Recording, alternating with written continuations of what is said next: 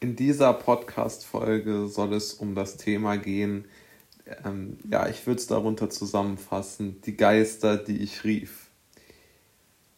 Aktuell steht ja der Bundesgesundheitsminister Spahn unter schärfster Kritik, weil er zum wiederholten Male, ähm, ja, nimmt man an in der öffentlichen Debatte, dass er große Versäumnisse oder sein Ministerium, dem er ja vorsteht, große Versäumnisse bei der ähm, Thematik der Schnelltestbeschaffung, aber natürlich auch bei der Impfstoffbestellung gemacht hat.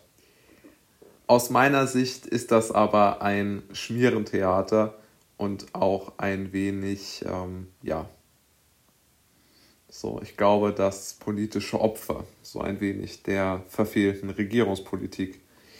Denn Merkel, Söder und Konsorten wissen ganz genau, dass sie Spahn nicht mehr unbedingt für ihren Kurs gebrauchen können und dass sie ihn als wohl, ja, als, als politisches Opfer bringen.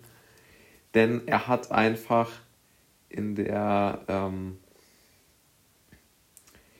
ja, er hat ihrem Ansehen natürlich als harte Hunde im Kampf gegen dieses Virus extrem geschadet und hat somit ihre, wie, wie soll man sagen, hat somit ihre absolute, ähm, ja, ihren absoluten äh, Corona-Anspruch sozusagen untergraben, weil er nicht zu äh, 100 Prozent schätzungsweise mal ihren Forderungen nachgekommen ist.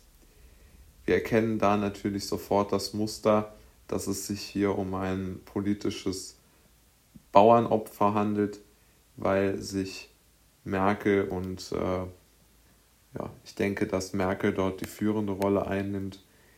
Denn es ist doch ganz klar, wenn eine Bundesregierung einen Minister nicht mehr haben will, dann wird er einfach so lange unter Druck gesetzt, bis er, wie soll man sagen, bis er einknickt, ja. Und man kann ja auch in der aktuellen, aktuellen Kabinett das Gegenteil begutachten. Also Verkehrsminister Scheuer müsste natürlich schon lange zurückgetreten sein aufgrund seiner ganzen Fehlversuche und seiner ganzen Fehlleistungen. Das geschieht aber nicht. Vielmehr geschieht, dass eine, wie soll man sagen, dass eine schon aus meiner Sicht aufkommende Hetzjagd auf äh,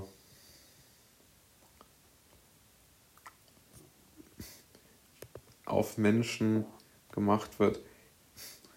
Das finde ich auch nicht richtig. Ich meine, ich bin großer Gegner von, von diesen Regierungsmaßnahmen, aber wie jetzt dort einzelne Personen herausgepickt werden, finde ich auch wieder falsch.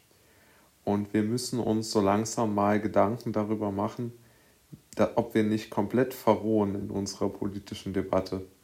Wir brauchen einfach wieder mehr, einfach weniger Aufgeregtheit. Und ich glaube, die Regierenden müssten doch mal einsehen, dass sie mit immer mehr Freiheitseinschränkungen das Ganze immer, immer schlimmer machen. Und dort gibt es auch aus meiner Sicht überhaupt gar keine Diskussion mehr.